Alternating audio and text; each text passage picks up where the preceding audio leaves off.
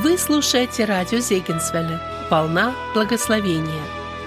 Дорогие друзья, мы приветствуем вас на нашей литературной радиостраничке «Капельки росы». Сегодня вы услышите продолжение аудиокниги «Кристи». Автор Кэтрин Маршалл читает Любовь Шпика.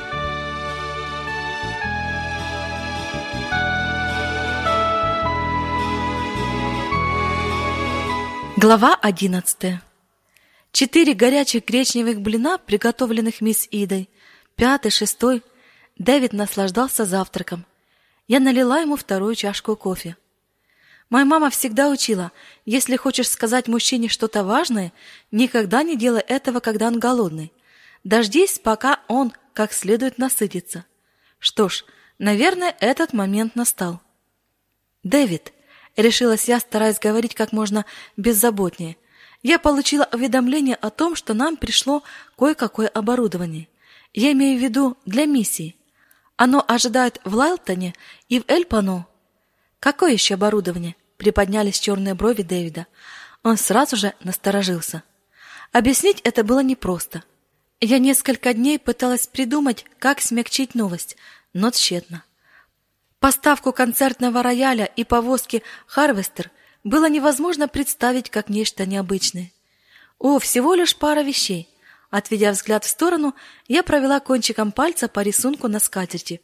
Повозка и рояль. Что? Пожалуйста, только не злись. Так, давай рассказывай все с самого начала. Отодвинув свой стул от стола, он скрестил ноги и ожидающе посмотрел на меня. И убери из своих красивых глаз это умоляющее выражение. Итак, что все это значит? Но это длинная история. Мне пришла в голову идея написать нескольким бизнесменам очень милое письмо, в котором я рассказала о нашей миссии и предоставила им возможность помочь нам, пожертвовав вместо денег их товары. Говоришь, предоставила им возможность? Что ж, это все объясняет. Но откуда я знала, что откликнется так много компаний? запротестовала я. Уж от Lion and Hilly я этого точно не ожидала. Максимум, на что я рассчитывала, это обычное пианино, а не рояль, не говоря уж о концертном рояле. Дэвид, скорчив гримасу, закрыл лицо руками и рассмеялся. Сколько ты написала писем? Начал он слово за словом выуживать из меня правду. Тридцать восемь. И сколько ты уже получила ответов? Дай подумать. Двадцать один. И что, все эти компании решили что-то пожертвовать? Все, кроме одной, ответившей категоричным отказом. Понятно. И что еще нам ожидать, кроме повозки и концертного рояля? Матрасы, мыло, краску, шторы и еще много чего другого. Бедняга Дэвид очень скоро получил ответ на все свои вопросы, поскольку в течение следующих нескольких недель только теми занимался, что доставлял грузы из Эль-Пано. Сначала прибыли три кровати, а затем несколько полотенец и простыней. Чтобы переправить в Ков повозку, присланную компанией International Harvester, Дэвиду пришлось одолжить упряжку валов. Эта повозка оказалась гораздо ценнее, чем мы ожидали. Когда валы втащили ее во двор миссии, я видела, что она доверху наполнена коробками и ящиками. Вскоре мисс Ида начала громко жаловаться на то, что не может свободно перемещаться по кухне из-за всех этих упаковок с супом и какао и ящиков с банками сгущенного молока и консервированной фасоли. Теперь нам хватит пекарского порошка, желатина и политуры для мебели до конца наших дней, ворчала она. Мисс Халстон была очень убедительной. Правда, жаль, что она не попросила прислать еще и склад для хранения всего этого. Дэвид, срочно найди какое-нибудь другое место, а то из-за этого добра здесь уже не повернуться. Но заднее крыльцо было доверху заставлено коробками со шпильками, изоляторами и катушками с проводом, присланными телефонной компанией. Чтобы провести линию длиной в 7 миль, требовалось много провода. Впрочем, Дэвид не обращал внимания на то, что он вполголоса называл мелкими придирками. Он убегал от царившего доме напряжения днями напролет, доставляя товары. Наконец прибыл рояль. Это был самым большим и дорогостоящим из всех производимых Lion and Hilly. Чтобы перевести его в новую повозку, пришлось впрячь две пары валов. Дэвид и трое мужчин-помощников напряженно трудились два дня, чтобы доставить огромный инструмент по ухабистым горным дорогам. Наконец он занял почетное место в большой, почти пустой гостиной, став источником всеобщей радости. Вечером в день доставки рояля мисс Ида во время ужина язвительно сказала. «Кристи Халстон, попав на небеса, ты наверняка получишь награду лучшей в мире попрошайки». Дэвид засмеялся, но я заметила, что мисс Элис даже не улыбнулась. «Между прочим, Кристи, — серьезно сказала она, — доктор Феррант не одобряет попрошайничество». Мисс Ида чопорно надула губы, всем своим видом показывая «Я же говорила». Не обращая на нее внимания, мисс Элис продолжила. Настал момент объяснить его философию в отношении денег и сбора средств. Дэвид, тебе это тоже будет полезно узнать. Доктор Феррант не переносит само выражение «спор денег». Рассказывая другим о своей работе, это обычно происходит несколько раз в неделю, он не позволяет собирать даже обычные пожертвования. Суть в том, что доктор Феррант принимает какие-либо деньги только в том случае, если уверен, что человек жертвует их по водительству сердца. Он считает, что деньги, выпрошенные у людей, в любом случае не будут благословенны и не пойдут на пользу дела. Для меня это было чем-то новым, но я уважала мнение доктора Ферранда. Более того, узнав о его философии приема пожертвований, я наконец поняла, почему мне всегда не нравились бесконечные просьбы о финансировании от представителей благотворительных организаций, приезжавших в нашу церковь. В большинстве случаев эти просители пытались выудить у людей деньги, грубо попирая их право выбора. Тем временем мисс Элис продолжала. Я верю, что для каждого человека Бог усматривает особое служение. Учитывая это, мы, конечно же, не вправе навязывать кому-либо свои дела, даже если считаем их правильными, а можем только представлять их на рассмотрение. Доктор Ферранд считает, что даяние оправдано только в том случае, если оно сделано на основании добровольного решения, без всякого принуждения. И в этом я с ним согласна. Когда мы вышли из-за стола, мисс Элис взяла меня за руку и отвела в дальний угол гостиной. Кристи, хотя мы действительно очень нуждались во всех этих вещах, я вынуждена тебе кое-что сказать. Твои письма могли выставить нашу миссию плохом свете, и у доктора Ферранда есть полное право требовать, чтобы с ним советовались в отношении подобных процедур, как, впрочем, и у меня с Дэвидом. Скажу тебе честно, я не считаю, что такая самодеятельность способствует командной работе. Я кивнула, проглотив несколько объяснений, уже готовых сорваться с моего языка. Мисс Элис была права. Меня действительно иногда заносило, я начинала заниматься самодеятельностью. Мнение мисс Элис о командной работе подтверждалось отношением Дэвида к телефонной линии. Если от него ожидалось натягивать провода и устанавливать телефонные аппараты, то должна была хотя бы поговорить с ним прежде, чем написать письмо в компанию Белла. Что же касается меня, то я просто подумала, что раз Дэвид смог построить церковное здание, то уж несколько телефонов он установит без проблем. Но их же надо еще и соединить между собой, сказал он с легким раздражением и нотками сарказма в голосе. Ты что, не знаешь, что голос передается по проводам? Мне придется протянуть их через Pebble Mountain, затем через Cold Springs Mountain. Это довольно высокая гора.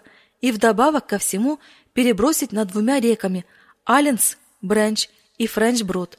И как, скажи на милость, я должен это сделать? К своему стыду я признала, что не имею об этом ни малейшего представления. Я была слишком запальчивой, безрассудно импульсивной и беспечной. После урока мисс Элис я чувствовала себя ужасно жалкой. Впрочем, это не остановило потока ящиков и бочек, продолжающих пребывать в миссию.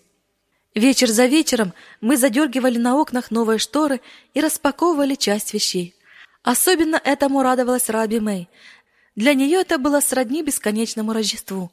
В один из дней очередь дошла до нескольких коробок с подержанными книгами и поношенной одеждой, которую нам прислали из моей церкви в Ашвилле. Мисс Элис была более терпимой к такого рода пожертвованиям и потому составила нам компанию. Наверное, она уже получала подобные миссионерские посылки раньше. Раби Мэй сидела на полу, скрестив ноги. Ее карие глаза восторженно сверкали. Мисс Ида устроилась у керосиновой лампы, штопая носки своего брата. По моему настоянию Дэвис сначала распаковывал книги и мы с нетерпением ознакомились с их названиями. В целом, они были в хорошем состоянии, позволявшим использовать их на школьных занятиях. Наконец-то у нас появились какие-то книги.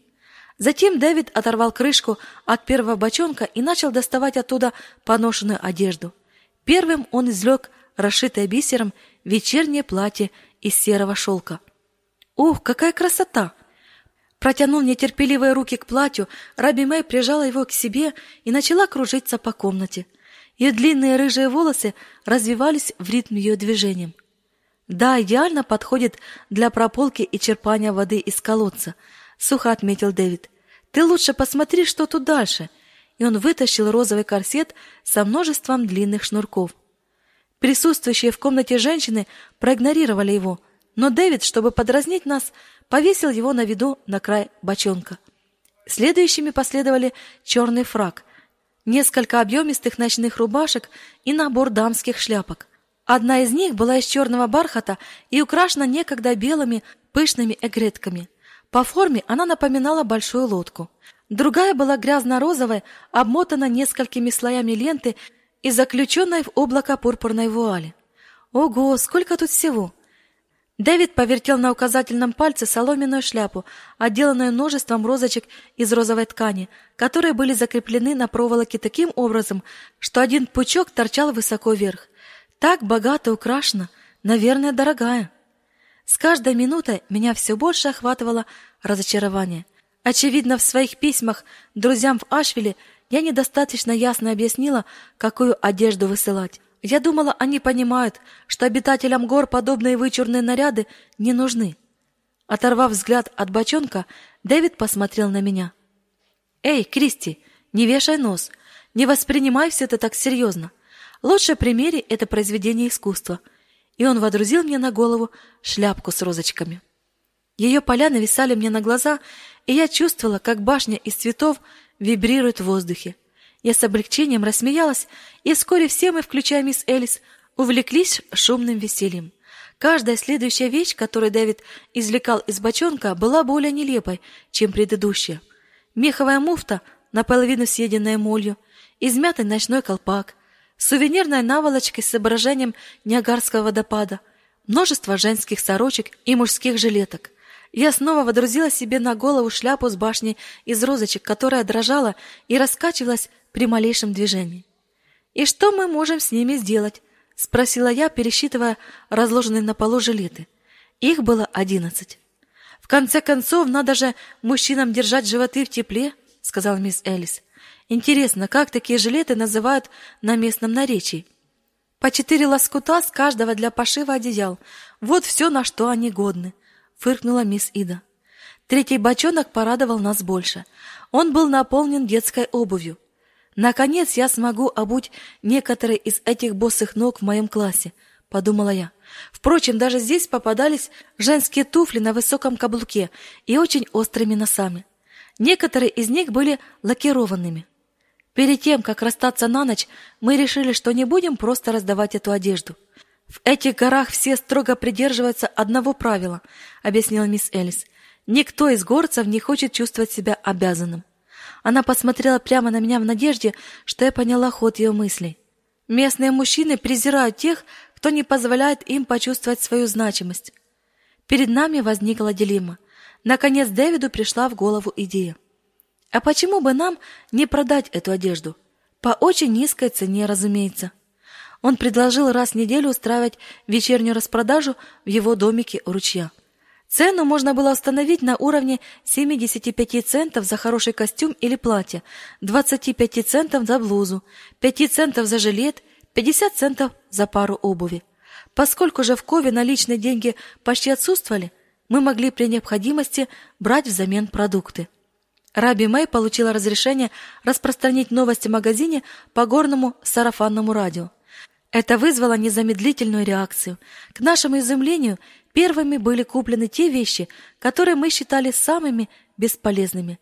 Каждая женщина готова была расстаться со скудными запасами наличности или немногими излишками еды, лишь бы заполучить модное городское платье, а каждый мужчина считал своим долгом надеть жилет поверх выцвешего или залатанного комбинезона.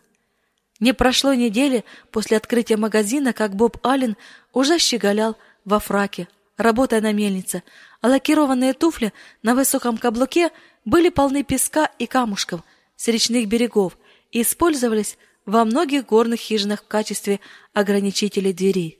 В течение следующих трех месяцев мы каждую субботу открывали наш магазин, и он неизменно пользовался огромным успехом. Единственная проблема заключалась в том, что здание миссии вскоре оказалось загроможденным мешками с семенами сорга и катками с квашеной капусты, двумя продуктами, которые быстро превратились в главное платежное средство. В итоге в некоторые из вечеров, после того, как все ложились спать, Дэвиду приходилось тайком избавляться от квашеной капусты, закапывая ее на заднем дворе. Глава двенадцатая. Утром каждого понедельника я сталкивалась с проблемами, которым учебный курс в педагогической школе меня совершенно не подготовил. Прежде всего, как ни странно, это были запахи. И что я могла с этим поделать? В холодные месяцы дети напрочь отказывались принимать хоть какой-то душ, а нижнее белье, если оно у кого-то и было, на зиму подшивалось к верхней одежде. Когда погода была терпимо холодной, мы могли проводить уроки при открытых окнах. Это помогало. Но в некоторые дни зимние ветры, со свистом устремлявшиеся с гор в долины, сотрясали здание с такой силой, словно оно было мышью в зубах огромного терьера. От скрипа стен нас порой бросало в дрожь, и о том, чтобы открыть окна, не могло быть и речи. Если, одеваясь утром, я слышала за окнами яростное завывание, то уже знала, что в этот день мы будем учиться, держась поближе к печи. Чтобы подготовиться к этому, я прятала в рукав пропитанный духами носовой платок, который всегда доставала, когда вызывала к своему столу кого-то из особенно сложных учеников. Я делала вид, что вытираю мокрый нос, в надежде, что никто из детей мою стратегию не разгадает. Когда вечерами я готовилась в своей спальне к урокам следующего дня, моей памяти не раз всплывали инциденты, из-за которых я чувствовала укоры совести, и я снова и снова ругала свое чрезмерно чувствительное обоняние. Например, однажды, наклонившись к Ларме Хольту, чтобы проверить его работу, я резко отшатнулась назад. В глазах мальчика тогда отразились удивление и даже немного обида. Ларми не понял, почему я так себя повела. И как он мог понять? Размышляя над своей дилеммой, я начала расхаживать по комнате, покусывая кончик карандаша. Мне было интересно, как с подобными ситуациями справлялись другие.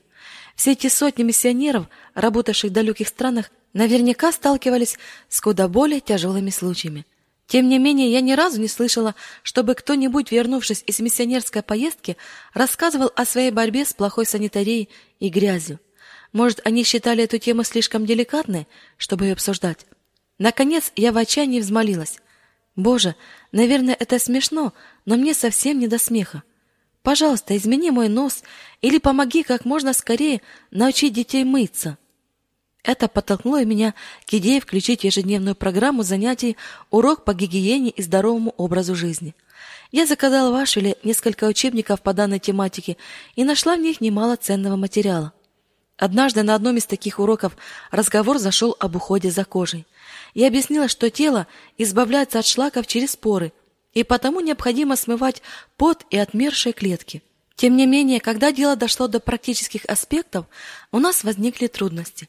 Мои ученики не представляли, как им мыться, если у них в доме есть только одна медная ванная или лохань, воду в которой греют на открытом огне. К тому же семьи жили в одно-двухкомнатных хижинах без отдельного помещения, где можно было бы уединиться. В другой день темой урока была чистая питьевая вода. Я рассказала об опасности заражения тифом и анкилостомой и объяснила, как поддерживать источники в чистоте. Как выяснилось, дети часто купаются в горных реках, и я поняла, что мне надо забыть о ханжестве и начать говорить откровенно. Вдобавок ко всему я увидела, насколько внимательно мои ученики наблюдают за мисс-учительницей и как они хотят быть похожими на меня. Заметив, что дети во многом подражают мне, я начала уделять уходу за собой больше внимания, чем когда бы то ни было. Я всегда надевала только накрахмаленные и выглаженные блузы и постоянно мыла голову в надежде, что это повлияет на моих учеников, и мои усилия не оказались тщетными. Вскоре Элизабет Холкомп Бесси Коберт, Раби Мэй и Клара Спенсер спросили у меня, могут ли они принимать душ, а также стирать и гладить одежду в здании миссии. Поскольку мисс Ида воспринимала эту идею довольно холодно, я поняла, что мне придется превратить в душевую и прачечную свою комнату. Когда же девочки с тоской сказали «Мисс Учительница, вы так хорошо пахнете», я пошла на еще большие жертвы, выделив специально для них баночку талька с ароматом фиалки. По прошествии некоторого времени я сделала удивительное открытие. Запахи перестали меня донимать. И причина заключалась не в том, что мои уроки гигиены принесли желаемый результат или я привыкла к зловонию. В других ситуациях мой неподконтрольный нос беспокоил меня точно так же, как всегда. Просто я хорошо узнала этих детей и начала относиться к ним как к личностям, а не как к именам в моем журнале. Забыв о своих реакциях, я полюбила их. Наверное, суть этого принципа состоит в том, что вызванные чувства, если мы даем им свободу, вытесняют низменные. Именно это произошло со мной. Когда я открыла парадную дверь для любви к детям гор, моя озабоченность плохими запахами уползала в крысиную нору. Существовала также проблема совершенно иного рода. Некоторые ученики были не по возрасту безграмотными по всем предметам. Выглядело странно и несправедливо, когда взрослому парню наподобие Ланди Тейлора приходилось отвечать уроки в первом классе вместе с шестилетками только потому, что он раньше никогда не посещал школу. Но не меньше я сочувствовала таким детям, как Маунти Отил, настоящая проблема которой находилась внутри ее семьи. Глядя на нее, я каждый раз представляла себе эпилептика за загородкой в углу комнаты – когда Маунти пыталась говорить, становилось очевидно, что у нее серьезные дефекты речи. Она то и дело запиналась, издавая звуки, напоминающие хрюканье и карканье. Так мог бы говорить трех-четырехлетний ребенок, но не десятилетний. Кроме того, Маунти носила потрепанную одежду и редко расчесывалась. Девочка никогда не улыбалась, не говоря уже о том, чтобы смеяться. Она вообще не проявляла никаких эмоций. Маунти выглядела настолько внутренне мертвой, что я попросту не представляла, как ей можно помочь. Однажды я увидела, как над ней издеваются ее брат Смит и Крит Аллен. Они пригнули к земле молодой побег Платона на игровой площадке, подозвали Маунти и затем отпустили ветку, которая ударила девочку прямо по лицу. Когда она заплакала от боли, мальчики в унисон запели. У Мили во рту каша, она мычит-мычит, тупая заморашка совсем не говорит. Смотри, как ревет, аж глаза вылазят, засмеялся Крит. Иди, пожалуйста, учительница, но только она тебя все равно не поймет. У тебя же вместо языка вата. Я старалась не вмешиваться в разбирательство детей на игровой площадке и потому просто ожидала, что будет дальше. Манти не стала жаловаться на Крида и Смита, но я увидела в ее глазах глубокую печаль. Это говорило о том, что она способна переживать сильные чувства. Вдруг я осознала, что за высокими стенами, которыми Маунти оградила себя от боли, скрывается острый ум. Вполне возможно, этому гладкому утенку семьи Отил предстояло превратиться в прекрасного лебедя. Но что я могла для нее сделать? С чего я должна была начать? Эти вопросы и размышления и мое искреннее желание помочь Маунти привели к тому, что в моем сердце родилось что-то наподобие молитвы. Да, это была молитва, Просьба к Богу послать мне идеи для решения конкретных жизненных проблем, с которыми я столкнулась. Подобные молитвы все еще были для меня в новинку. Тем не менее, позже, в тот день, когда я стояла перед окном моей спальни, впитывая глазами горный пейзаж, меня посетила отчетливая мысль. Найди возможность сделать для Маунти Отил что-то особенное, что-то, что ее порадует. Такая возможность представилась на следующий день.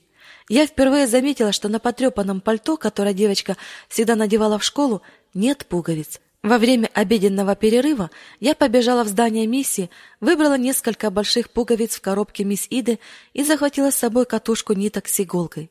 Съев свой обед, я пришила пуговицы к пальто Маунти и аккуратно повесила его обратно на крючок на задней стене комнаты. Когда после окончания занятия я принялась наводить порядок на своем столе, в дальнем углу класса вдруг раздалось хихиканье. Подняв глаза, я увидела, что это Маунти. «Тебя что-то рассмешило?» Она в припрыжку подбежала ко мне и остановилась, указывая на свои пуговицы. «Смотрите!» — восторженно воскликнула сияющая девочка. «Посмотрите на мои пуговицы!» Я не поверила своим ушам. «Маунти, повтори еще раз!» «Мисс Учительница, посмотрите на мои пуговицы! Они такие красивые!» Несмотря на смех и хихиканье, девочка впервые говорила совершенно отчетливо. Внутри нее словно открылся какой-то источник. Ликуя о Маунте, я покинула школьное здание настолько взволнованной, что мне хотелось сразу же всем рассказать о случившемся. В тот вечер, размышляя над этим прорывом, я подумала, что дефекты речи Маунти, наверное, были связаны с эмоциональными проблемами. Она просто нуждалась в том, чтобы кто-то считал ее полноценной личностью и любил ее такой, какая она есть. На протяжении следующих двух дней я постоянно задавала себе вопрос, как я могу проявить к ней такую любовь? Наконец я решила сделать Маунти подарок. Ярко-красный шарф, связанный для меня мамой. Я хотела подарить его на следующий день после занятий, когда мы останемся наедине, чтобы не вызывать зависть у других девочек. Этот шарф должен был показаться Маунти, что она особенный человек в моих глазах. Что ж, мое послание достигло цели. На этот раз девочка не только радостно смеялась, но еще и бросилась меня обнимать, а затем принялась спонтанно танцевать по классной комнате, размахивая шарфом.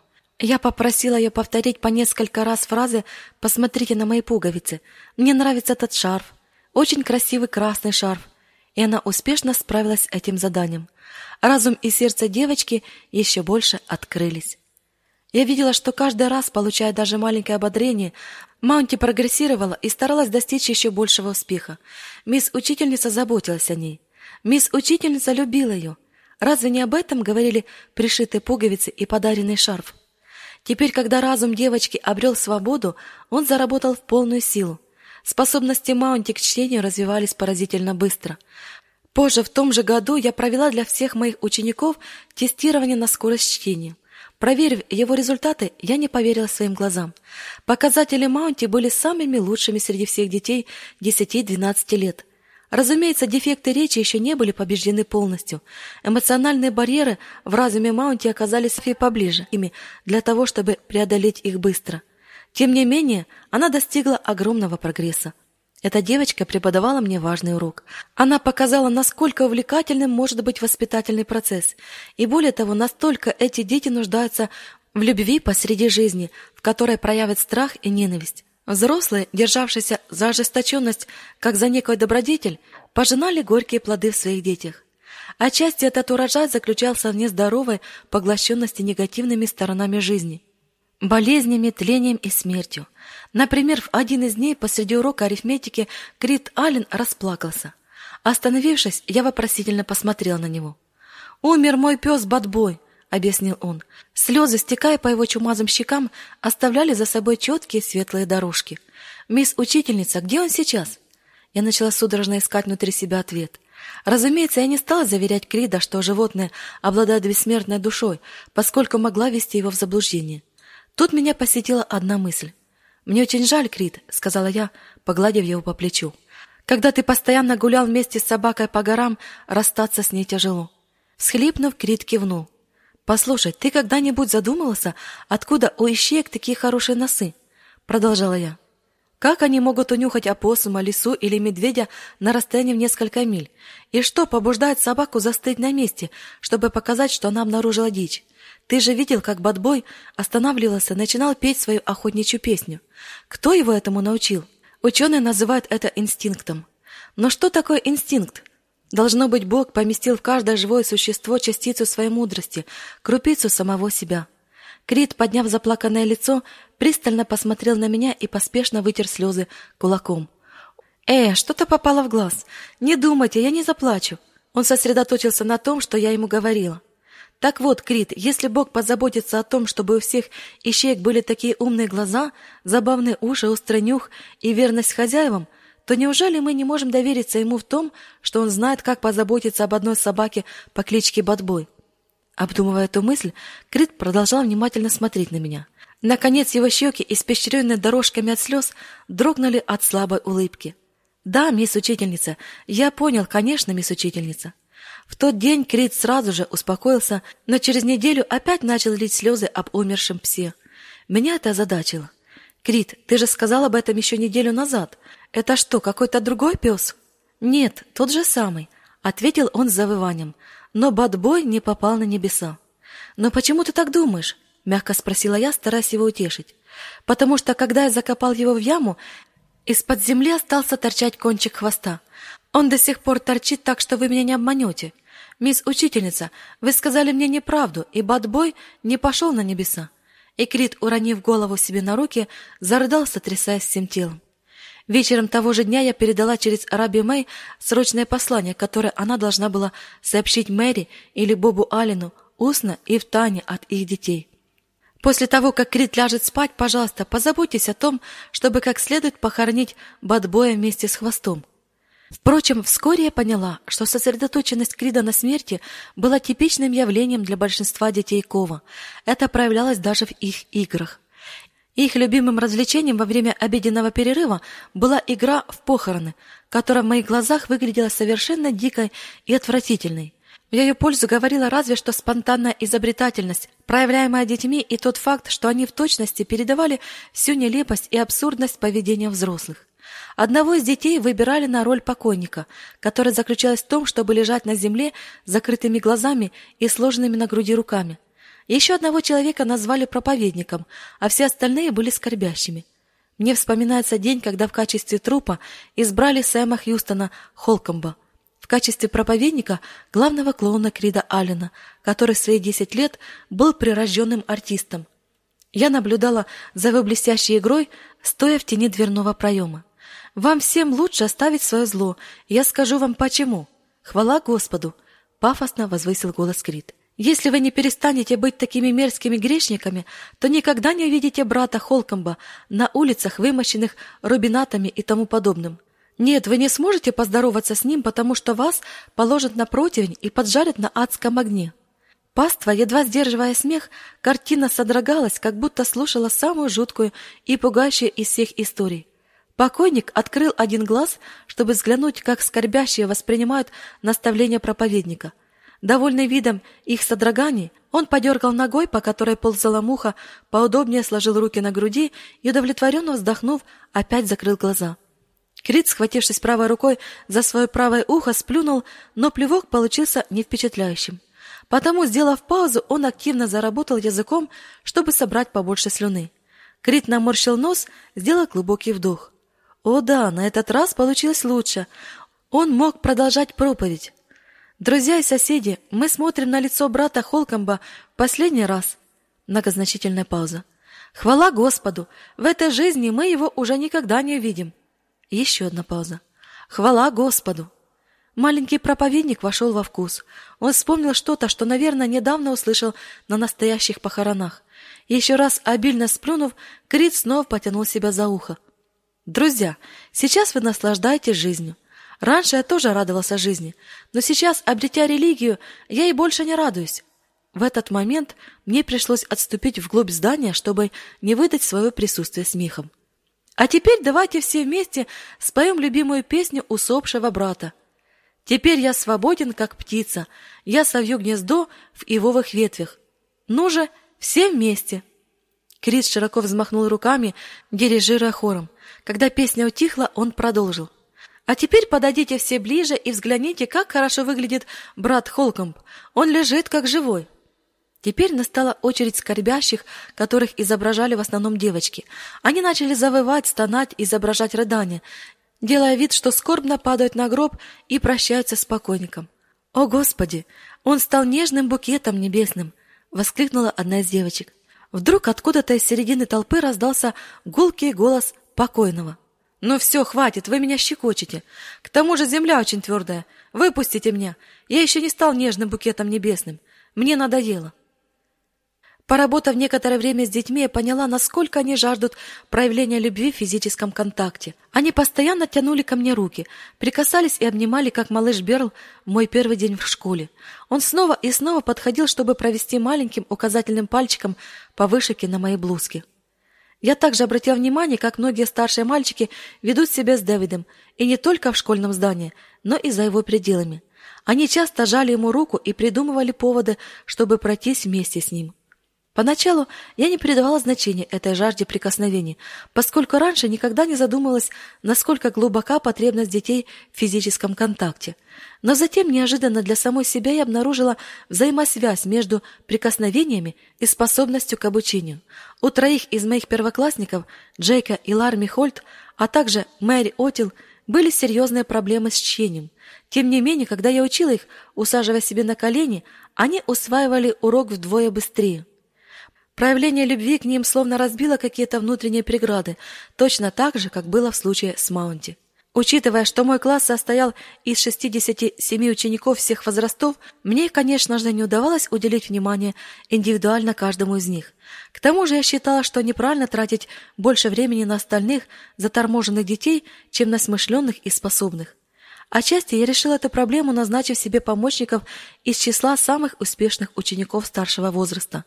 Это были Боб Аллен, Джон Спенсер, а также Лизет и Джон Холкомб. Они получили ценный преподавательский опыт, по очереди обучая младших детей. Не прошло много времени, как роль помощника учительницы стала для детей самой желанной. Увидев, насколько это для них почетно, я даже разработала специальный нагрудный значок младшего учителя. Он был вырезан из плотной ткани и имел форму щита. Чтобы внести разнообразие для отделки краев, я использовала различные материалы. Тесьму, бисер, блестящие пуговки или стразы, срезанные с подержанной одежды из запасов миссий. Еще одну возможность утолять детскую жажду прикосновений мне предоставил обеденный перерыв. Каждый раз, когда я выходил на игровую площадку, меня со всех сторон обступали малыши, стремясь ухватиться за мой палец – так появилась игра под названием «Пальчики», в которой одновременно могли участвовать 10 детей, по 5 с обеих сторон. Каждый из них одной рукой держался за один из моих пальцев, а другой за руку соседа. В результате получалось кольцо, в центре которого находилась я. Мы начинали одновременно выполнять какие-нибудь танцевальные движения, и благодаря плотному размещению детей они не спотыкались друг от друга, калеча мне пальцы. Если хотя бы один из детей выбивался из ритма, мы с хохотом падали все вместе, образуя кучу малу. Впрочем, дети вопили от удовольствия, даже если им удавалось двигаться безупречно синхронно. Мисс Ида, слушая нас, наверное, думала, что мы не в своем уме. Игра в пальчики была идеальным способом преподать малышам первый урок взаимодействия, необходимого для всеобщего счастья. В тот момент я все еще плохо понимала устои Кова – и потому не осознавала, что в таком уроке нуждаются не только дети, но и их родители. Горцы были очень закрытыми к сотрудничеству, выходящему за рамки семьи. Это яркое проявление их шотландских корней различительно отличалось от типичного поведения американских первопроходцев. Я всегда считала, что во времена освоения Дикого Запада было невозможно выжить без добрососедства и взаимодействия. Требовалась слаженность усилий, чтобы строить дома и сараи, расчищать землю и собирать урожай, обустраивать систему фортов для защиты от нападения индейцев и продвигаться вглубь неосвоенных территорий. Но в этих горах, хотя незначительное сотрудничество и присутствовало, преобладали замкнутость и индивидуализм, что объяснялось многими факторами, включая особенности рельефа, изолированность долин и сложность путешествий. Я была удивлена, узнав, что большинство обитателей Кова за всю свою жизнь не отдалялись от дома дальше, чем на несколько миль. Обустроившись в своей укромной лощине, каждое семейство полагалось только на себя самого и крайне подозрительно относилось к любым попыткам привлечь к их деятельности какой-либо группы или организации. Иногда я сомневалась, что они даже считают себя гражданами Соединенных Штатов Америки. Подобное отношение раздражало не только меня, но и Дэвида. Пусть рабочие штата Теннесси сами строят свои дороги. У меня другие планы. Нет уж, пусть проповедует кто-то другой. Это не для меня. Не хочу, чтобы другие подумали, что я слишком серьезно отношусь к религии. Строительство школы и привлечение людей к работе миссии напоминали попытку сдвинуть гору. К некоторым из самых отъявленных индивидуалистов, наотрез отказавшихся принимать чьи-либо идеи или подчиняться какому-либо лидерству, я старалась ощутить хоть бы симпатию, не говоря уже о любви, но все тщетно. Видя, что у меня ничего не получается, я успокаивала себя мыслью. Что ж, я не обязана питать теплые чувства ко всем и каждому – но малыш Берл помог мне понять, что я должна хотя бы стараться достичь этого или, по крайней мере, прилагать усилия к тому, чтобы увидеть в каждом человеке что-то хорошее. Однажды утром мы прервали урок правописания, чтобы понаблюдать за птицами, слетевшимися к школьной кормушке, сооруженной по моей просьбе мистером Спенсером. Он прикрепил ее к шесту возле одного из окон классной комнаты, и с приближением весны возле нее появилось все больше разнообразных пернатых. Мои ученики были от этого в восторге. Например, в то утро мы видели несколько юнка и синиц, а позже понаблюдали за парой ярко-красных кардиналов с аппетитом уплетающих хлебные крошки и семена подсолнечника. Глядя на их восхитительное оперение, я воскликнула. «Разве не чудесно, что в мире существует так много разных птиц, и каждая из них особенная? И Бог заботится о них, иначе Он не сотворил бы их такими красивыми». Затем я невольно добавила – он любит все свое творение, каждую птицу, каждое животное, каждый цветок, каждого человека, всех до единого, а уж вас особенно. Когда дети неохотно отвернулись от птиц, чтобы подготовиться к еженедельному диктанту, я заметила двух мужчин, которые шли через школьный двор к задней части здания. Вскоре они уже шагали в обратном направлении в сторону дороги, и я отметила про себя, что местные мужчины всегда ходят в развалку, а эти двое идут быстро и размашисто – я успела рассмотреть их лица и могла с уверенностью сказать, что они не из здешних.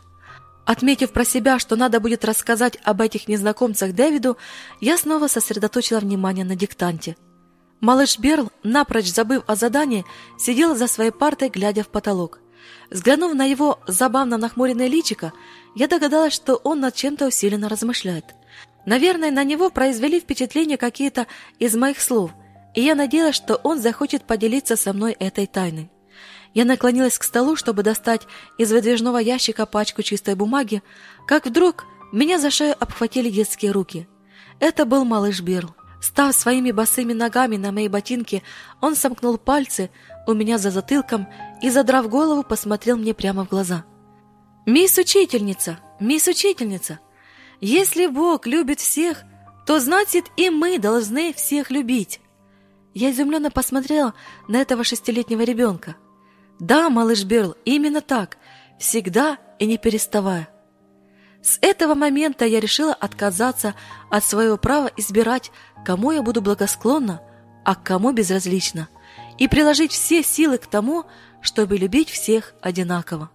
В итоге я стала более внимательна к другим и открыла внутри себя новые источники сострадания сначала по отношению к детям – а затем и ко взрослым.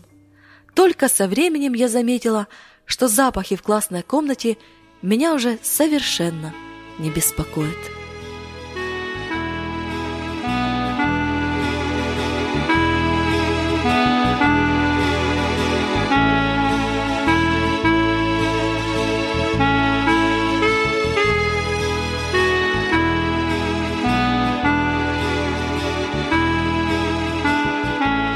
Для вас читала Любовь Шпика. Ее рассказы вы найдете в канале YouTube под названием «Поэзия. Голос души». Продолжение этой аудиокниги вы услышите завтра в это же время на этой же волне. Волна благословения. Вы прослушали литературную радиопередачу «Капельки росы» радио Зегенсвелле «Волна благословения» город Детмалт, Германия. Оставайтесь с Господом.